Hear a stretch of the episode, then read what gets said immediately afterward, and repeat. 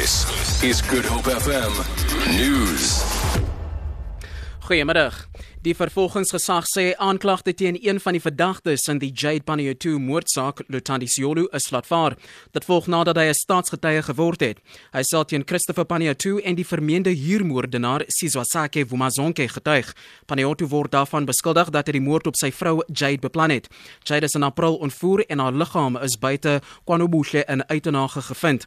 Panayiotou en Vumazonke sal môre weer in die Port Elizabeth landhoshof verskyn. 'n Woordvoerder van die NVG, Tsepo Mala sê Siolo is gister as 'n staatsgetuie bevestig en aanklagte teen hom is laat vaar.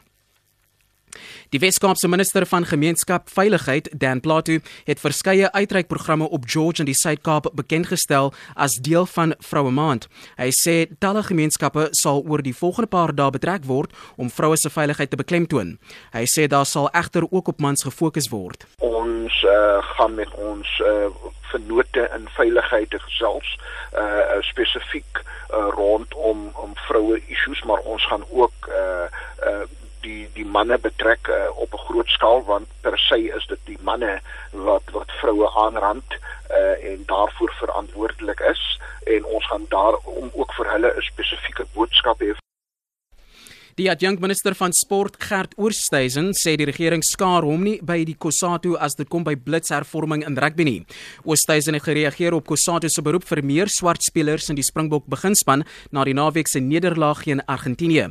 Hy sê die regering verstaan hervorming is 'n proses en is tevrede met die bestaande teikens. Wat nou op die oomblik in die in die gang is, is een faset van transformasie. Nou vra u vir my of die regering tevrede is met twee uh, ek het twee bestuurders vir veld uit te span. Nie ons sou graag meer dubbel gehad het. Maar ek herhaal ons respekteer die onafhanklikheid van federasies. Ons respekteer die ooreenkoms wat ons met hulle oor transformasie geteken het En ten laaste, 'n Amerikaanse dierebeskermingsagentskap het na bewering alle lugdienste reg reg deur die wêreld, insluitende die Suid-Afrikaanse lugdiens en en Namibië versoek om die meer jagtrofee te vervoer nie.